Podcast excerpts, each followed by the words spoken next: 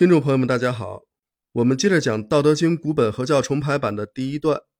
之前我们已经把这段话中的每一句都做了解释，现在我们连起来通读一遍：有混物成，先天地生，夺秀属，力不足，硕以为天下母。谓之其名，才之曰道。吾强谓之名曰大。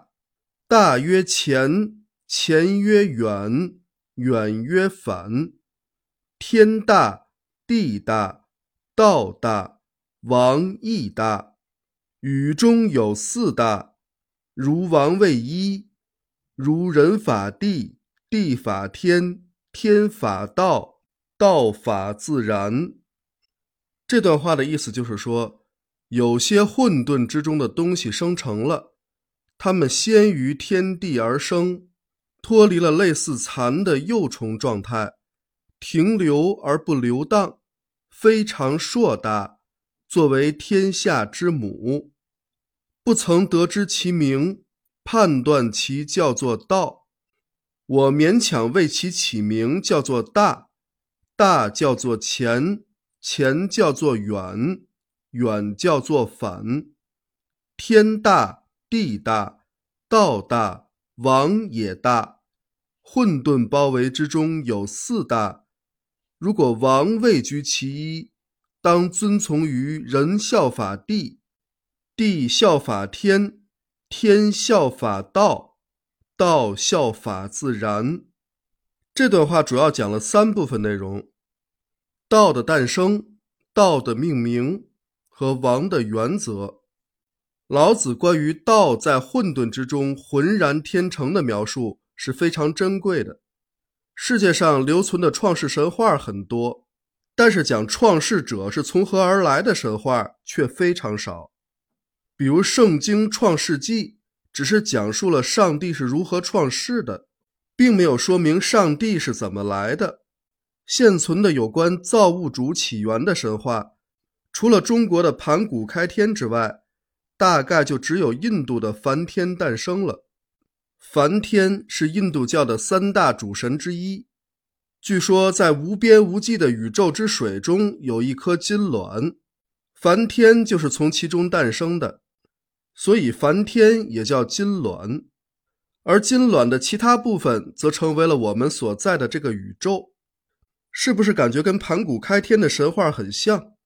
想必这些神话。都是远古人类所残留的共同记忆，很可能在上一次人类文明中是共通的知识，只是在时光的消磨中，人们慢慢忘却了。老子在本段所写的内容，无疑是对这类神话的一个有力的佐证，但前提是大家能接受我对《道德经》的重新破解，因为在《道德经》的其他版本中，对这段话，尤其是第一句的解释是有很大差异的。在开篇这一段，老子交代了“道”这个名称的由来。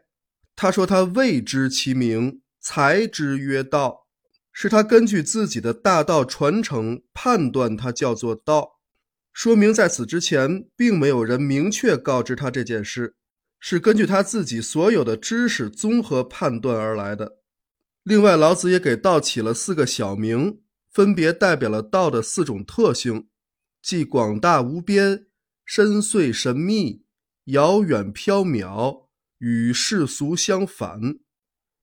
更重要的是，老子揭示了人类及其统治者，也就是君王、总统、领袖这些人类精英所应遵从的原则。